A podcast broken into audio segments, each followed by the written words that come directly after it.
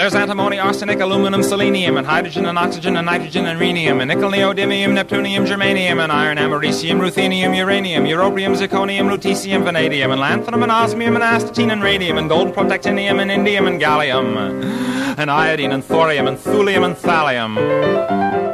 Well, that, of course, is Tom Lehrer, who every week regales us with his wonderful rendition of the Element song.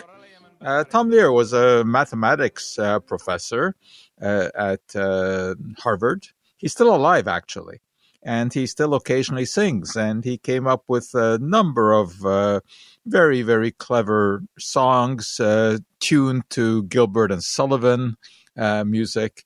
And of course, my favorite is the Element song, which you have been hearing here uh, for 43 years as I uh, begin the show. That's a pretty long time. I like to say it's the longest running radio show on chemistry in the history of the world, which it may well be, but of course it may also be the only such show.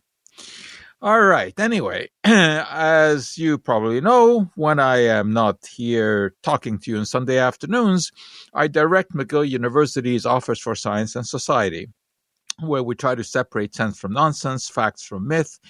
And uh, of course, that these days is more than a full time job. But as I usually do, starting out the show here on Sundays, I uh, ask a couple of questions, get your mind sort of warmed up. and uh, obviously, uh, if you can answer them without Googling, uh, great. But I don't say that you can't Google because these days, of course, that's how we get a lot of our information. But I do try to come up with questions that are maybe somewhat uh, uh, challenging, and I've got one I think may fall into that category. All right. So here we go with the first of today's questions. Why, in the early days of motion pictures, now we're talking before the talkies, many actors would have to wear sunglasses after indoor filming and uh, that was in order to relieve their sore eyes. So, why was that?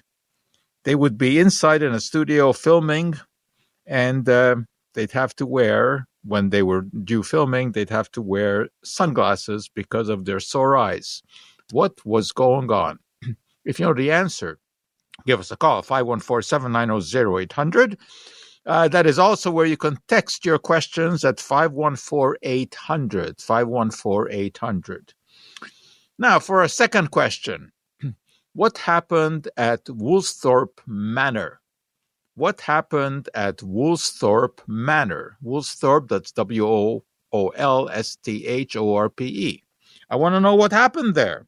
Once more, if you know the answer to that question, 514 790 0800, text your answers to 514-800. And of course, uh, if you have any questions about uh, any area of science that I may be able to shed some light on, that's the same phone number and the same text number. So 514-790-0800 and 514-800 for the text. Also, as you know, uh, in the uh, morning on the trivia show, which also has been going on for a very long time on, on CJAD, uh, I kind of chime in uh, at roughly 11.05 every Sunday morning with um, a question, and mostly it gets answered on the trivia show. Sometimes it, it doesn't, but that's rare. Anyway, this morning it did get answered, and um, I um, I posed a question about the link between Thomas Edison's light bulb and the Ocean Gate disaster that, of course, we heard so much about and talked so much about this past week.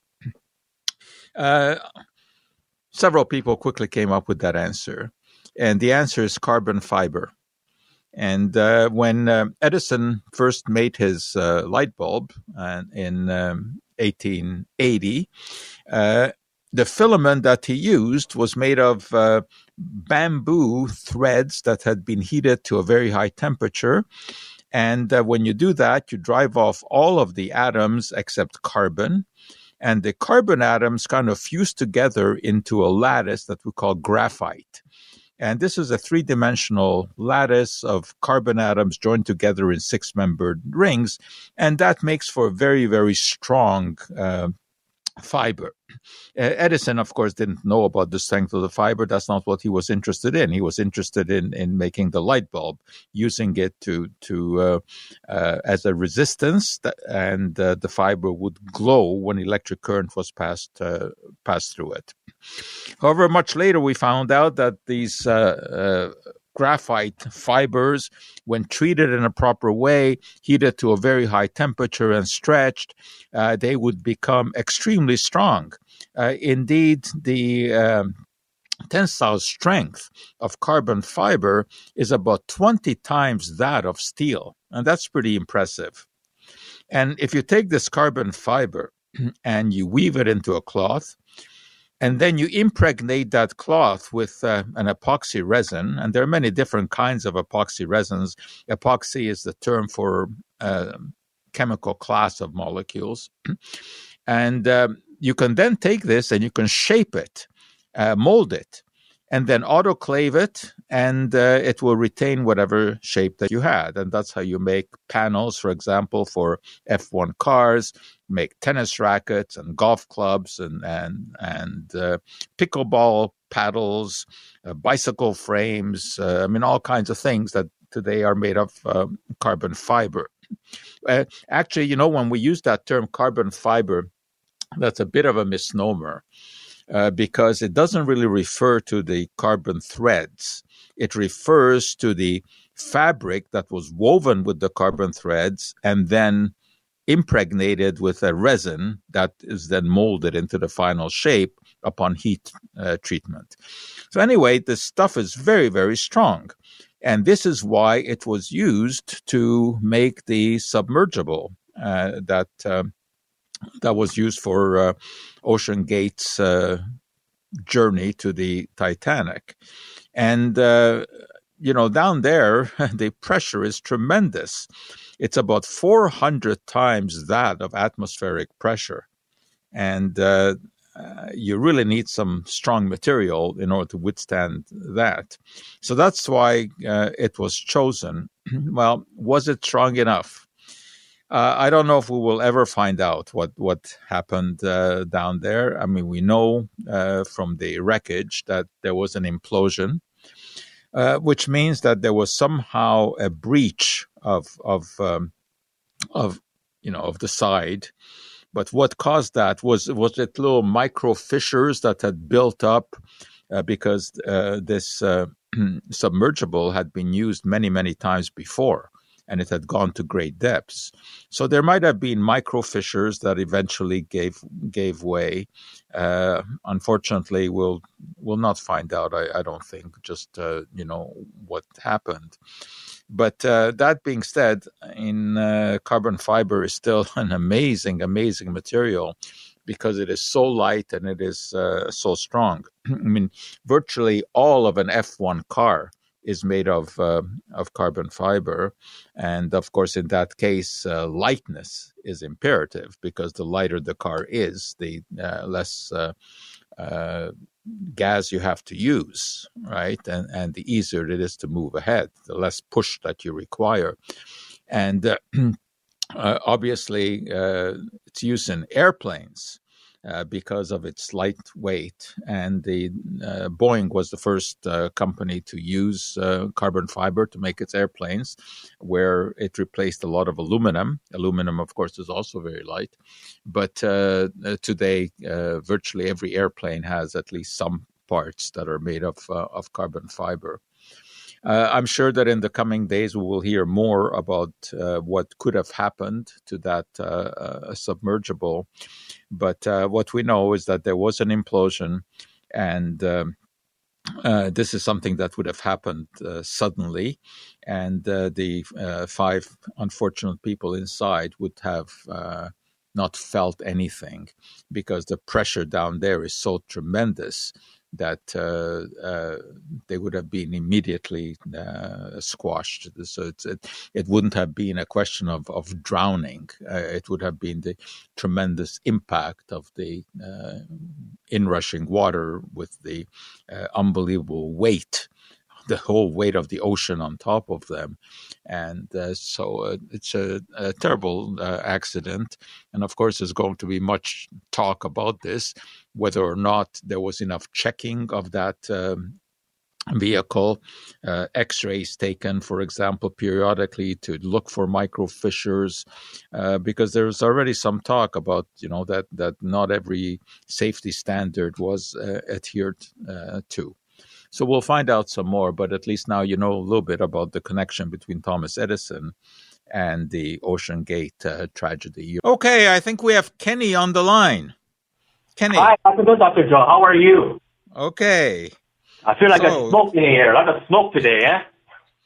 Yes, so I hear. I, I must say I don't notice it sitting inside here, but I noticed uh, I that when I went I just wondering, I feel a smoke when I go out All right. Do you have an answer to one of my questions or what? Yeah. First question about the uh, early days about the emotional pictures. Yes. Yeah, the, the answer is pink eye is caused by a virus or bacteria. Nope. No, and why why do you think that that would have been uh, a problem during the early days of movie making? Probably the uh, eyes got irritated or uh, dry eyes.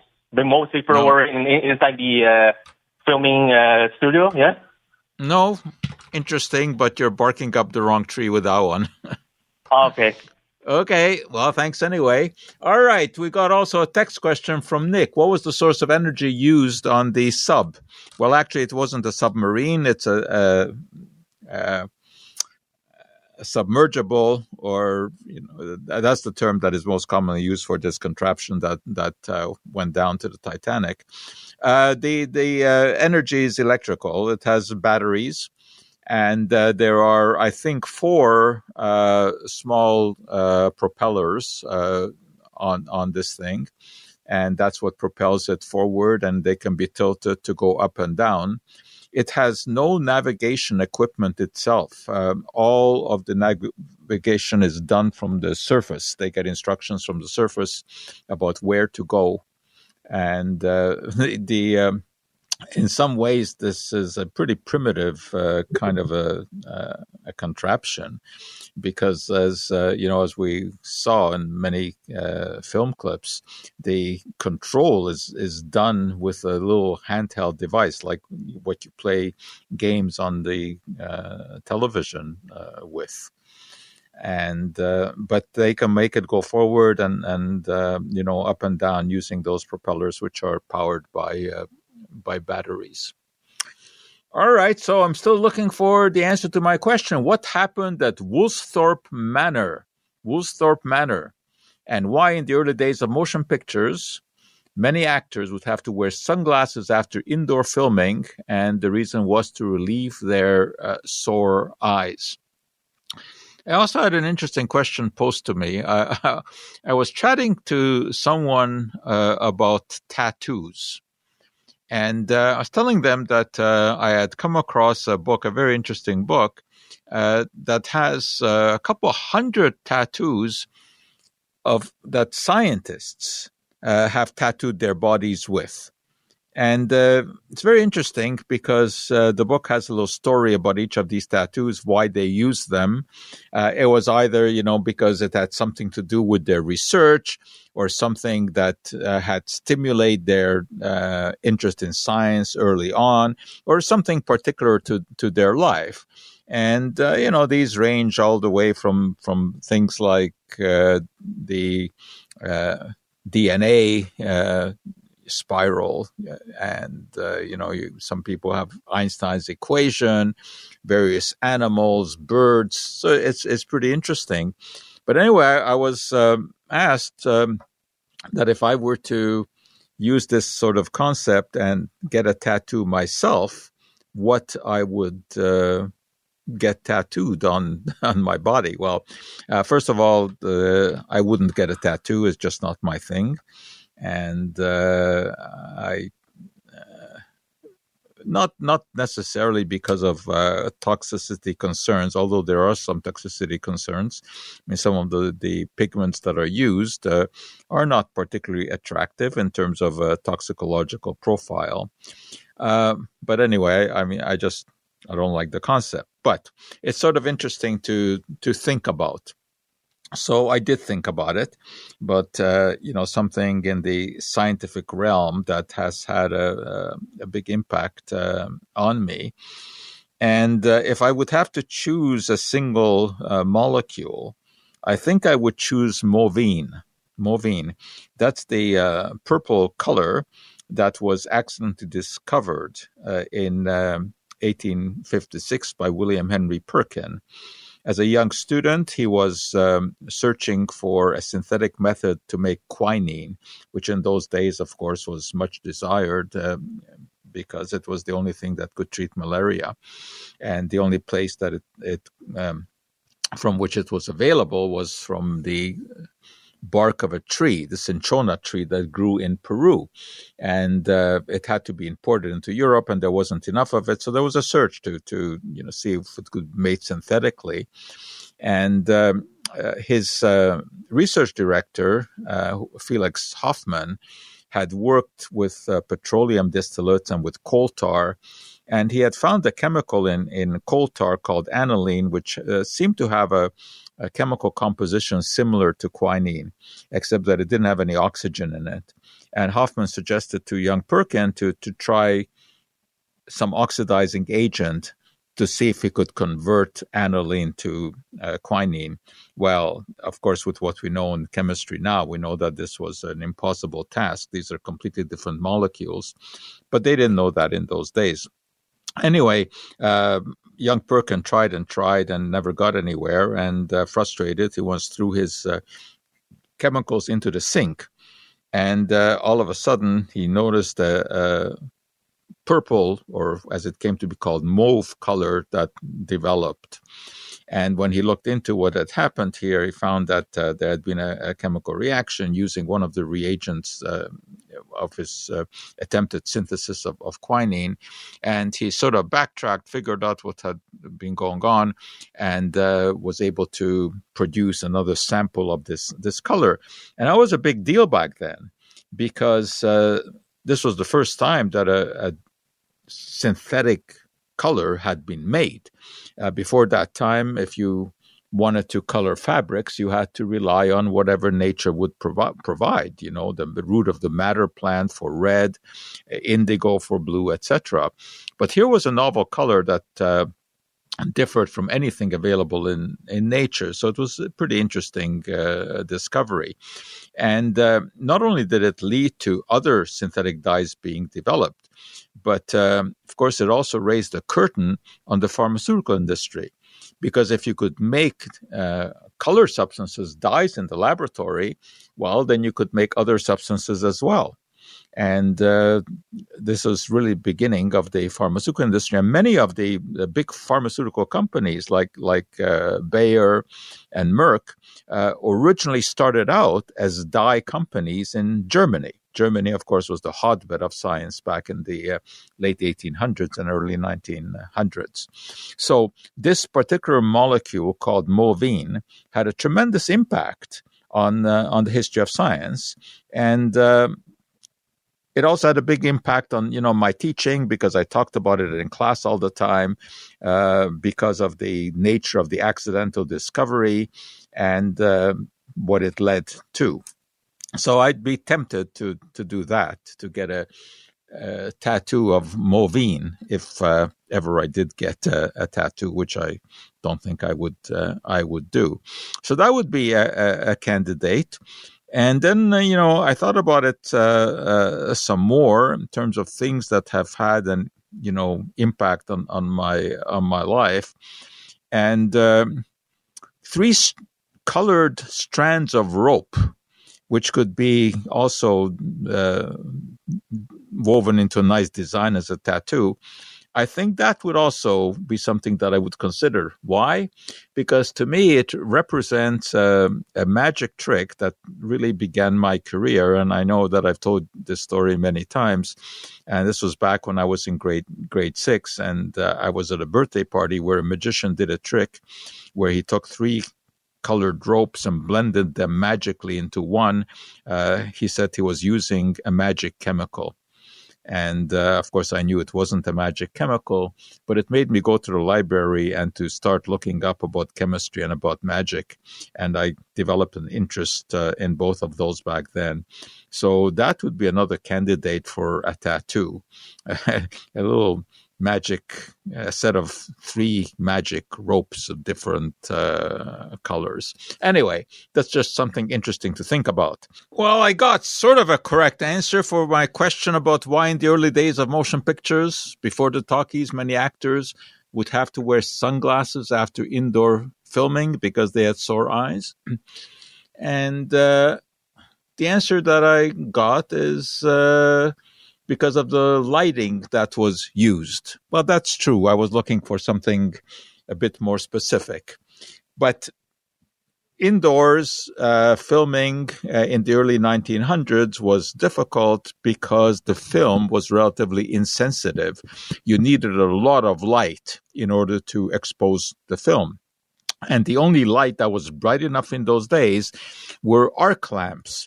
Now, these uh, had an interesting history. They were first introduced in the early 1800s by Humphrey Davy, the brilliant English chemist. Uh, who had uh, uh, found that if you put two carbon electrodes close to each other and attach them to a battery, then a spark would jump in between the two electrodes. And if the voltage was high enough, and he managed to get a high enough voltage by uh, by putting 2,000 batteries in sequence, uh, then you would get a, a uh, continuous uh, glow in between the electrodes, and this was an electric arc. And uh, this is a um, uh, a lamp, the electric arc lamp, that was the first uh, municipal lighting uh, used in the late 1800s, long before light bulbs. The problem with it uh, was that uh, the carbon would vaporize from the electrodes, and then the gap between them would become too big, and uh, no longer were the sparks able to kind of bridge bridge the gap. But anyway, arc lamps were very, very bright, and they were used in spotlights, they were used in searchlights, and they were used inside for movies. The trouble was, which at that time, of course, they did not know, that the arc lamp also produced a great deal of ultraviolet light. And that is what irritated the eyes of the actors and it irritated them so much that when they you know came off of the set their eyes were still burning very sensitive to light and they had to wear uh, sunglasses. The problem was then solved in a very simple way. They just put an ordinary pane of uh, glass like in a window in front of the arc lamp because ultraviolet light does not pass through window glass so that solved the problem. But uh, uh, anyway, pretty soon uh, the light bulb had been perfected, and uh, you could certainly light up uh, without having to use uh, arc lamps. And you know the fact that ultraviolet light does not pass through windows is apparent to anyone who has the sunglasses that, or the regular glasses that become sunglasses when exposed to ultraviolet light. They become dark. That's very interesting technology. But in any case, uh, you know that they don't work inside of a car because the UV light, which is needed in order to change the uh, color of the glass, uh, does not pass through the uh, car window. So anyway, yeah, so that was sort of a, a major uh, major, you know, uh, development uh, uh in. Uh, I, I, I, guess in you know film technology when they were able to switch from the arc lights to regular lights. I had another interesting question texted in. Uh, why is it that Dawn dishwashing soap is so superior at breaking up grease? Well, to tell you the truth, I never really knew that Dawn was superior to other dishwashing soaps. Uh, I've found all dishwashing soaps, uh, in fact, uh, work well. Uh, but uh, I just had a look at the ingredients in uh, Dawn dishwashing soap, and there are 21 ingredients that I've counted. That's a lot of ingredients for dishwashing soap. I don't see anything in there that is uh, uh, really different from what you would find in in uh, just about all dishwashing products. The main surfactant that that is responsible for the cleaning is sodium lauryl sulfate. And uh, the second one is sodium laureth sulfate. And these are the classic ones that you will find in any dishwashing detergent because they are so adept at breaking up grease. These are molecules called surfactants, where one end of the molecule dissolves in water, the other end dissolves in, uh, in oil. And uh, when you rinse, because of this bond that you form between the water and the oil, the, the water washes away the, uh, the oil. Now, there are a number of other surfactants in there uh, as, as well, but none that I, I, see that are any different from what you would find um, elsewhere. You know, of course, you have many other ingredients. You have some sodium chloride that acts as a thickener. Uh, you have fragrances. You have methyl isothiazolone, which is a preservative. Uh, you don't want bacteria growing in there. Although I see also that they have uh, chloroxylenol, which is an antibacterial agent and it says it decreases bacteria on the skin. Well, I don't think you need uh, this antibacterial agent in there. I don't know why they put it in there. I mean, just wash. If your hands are immersed in this, you're not going to have any kind of con- contamination. Um, other than that, there are a number of solvents that that uh, of course uh, make the uh, give the thing the right consistency, right pourability. Um, there's um, uh, there's phenoxyethanol, which is another uh, uh, grease cutting agent that also acts as a, a preservative. You have um, polypropylene glycol, uh, which uh, adjusts the viscosity. So there, you know, there are a lot of components here, but I don't know of anything that is is really different. there's tetrasodium glutamate diacetate, um, which they call a water softener. And uh, water softener means that it uh, binds to calcium and magnesium. And that is because these minerals present in the water interfere with the activity of the detergent. So I, uh, I, I, absolutely see that this would be a good product. Uh, it would cut the grease as a very effective uh, detergent, but I don't see any reason why it would be any better than the numerous other uh, liquid dishwashing uh, products uh, out on the market. So um, there you go. I that's about the only answer I can uh, I can give to to that one. there, it may be that it's more concentrated. I, I, I don't know. I'd have to look into that so that you have to use less than than you would use other detergents, but that doesn't make it uh, more effective. Okay, so anyway, that's uh, that's the story with Dawn dishwashing detergent. I'm still looking for the answer to what happened at Woolsthorpe Manor. What happened at Woolsthorpe Manor? And I give you a, a, a clue there uh, Woolsthorpe Manor is located in England, and uh, it is an important historical place. That's about as much of a clue that I'm willing to give you on um, on that one. So I want to know what is why is Woolsthorpe Manor remarkable, and why are there tourists who are visiting that uh, all the time? Uh, I want to also talk to you a little bit about something that they refer to as non chemical antiperspirants. Well, as you can imagine, uh, just that terminology kind of irritates me. Uh, why? Because anytime that you hear this expression non chemical, the only thing that is non chemical is a vacuum everything else in the world, of course, is made of chemicals. And as I will never get sick and tired of telling you, chemicals are not good or bad. They are just things. They don't make any decisions. They are the building blocks of all matter. It's people who make decisions about how to use chemicals. Not always the right decision. But anyway, I want to tell you about something that is being advertised as a non chemical antiperspirant. Jerry has come through with a correct answer for Woolsthorpe Manor. Indeed, it was the birthplace in 1642 and the family home of Isaac Newton. Well, Newton returned there in 1666 when Cambridge University was closed due to the plague. And it was at Woolsthorpe Manor that he performed many of his most famous experiments, and of course, uh, his work on optics. And that's where supposedly he passed light through a prism and saw it uh, break down into different colors of the rainbow. And that is also the place where Newton, observing an apple fall from a tree, was inspired to formulate his law of universal gravitation. Now, is that just a story, or is there some truth to that?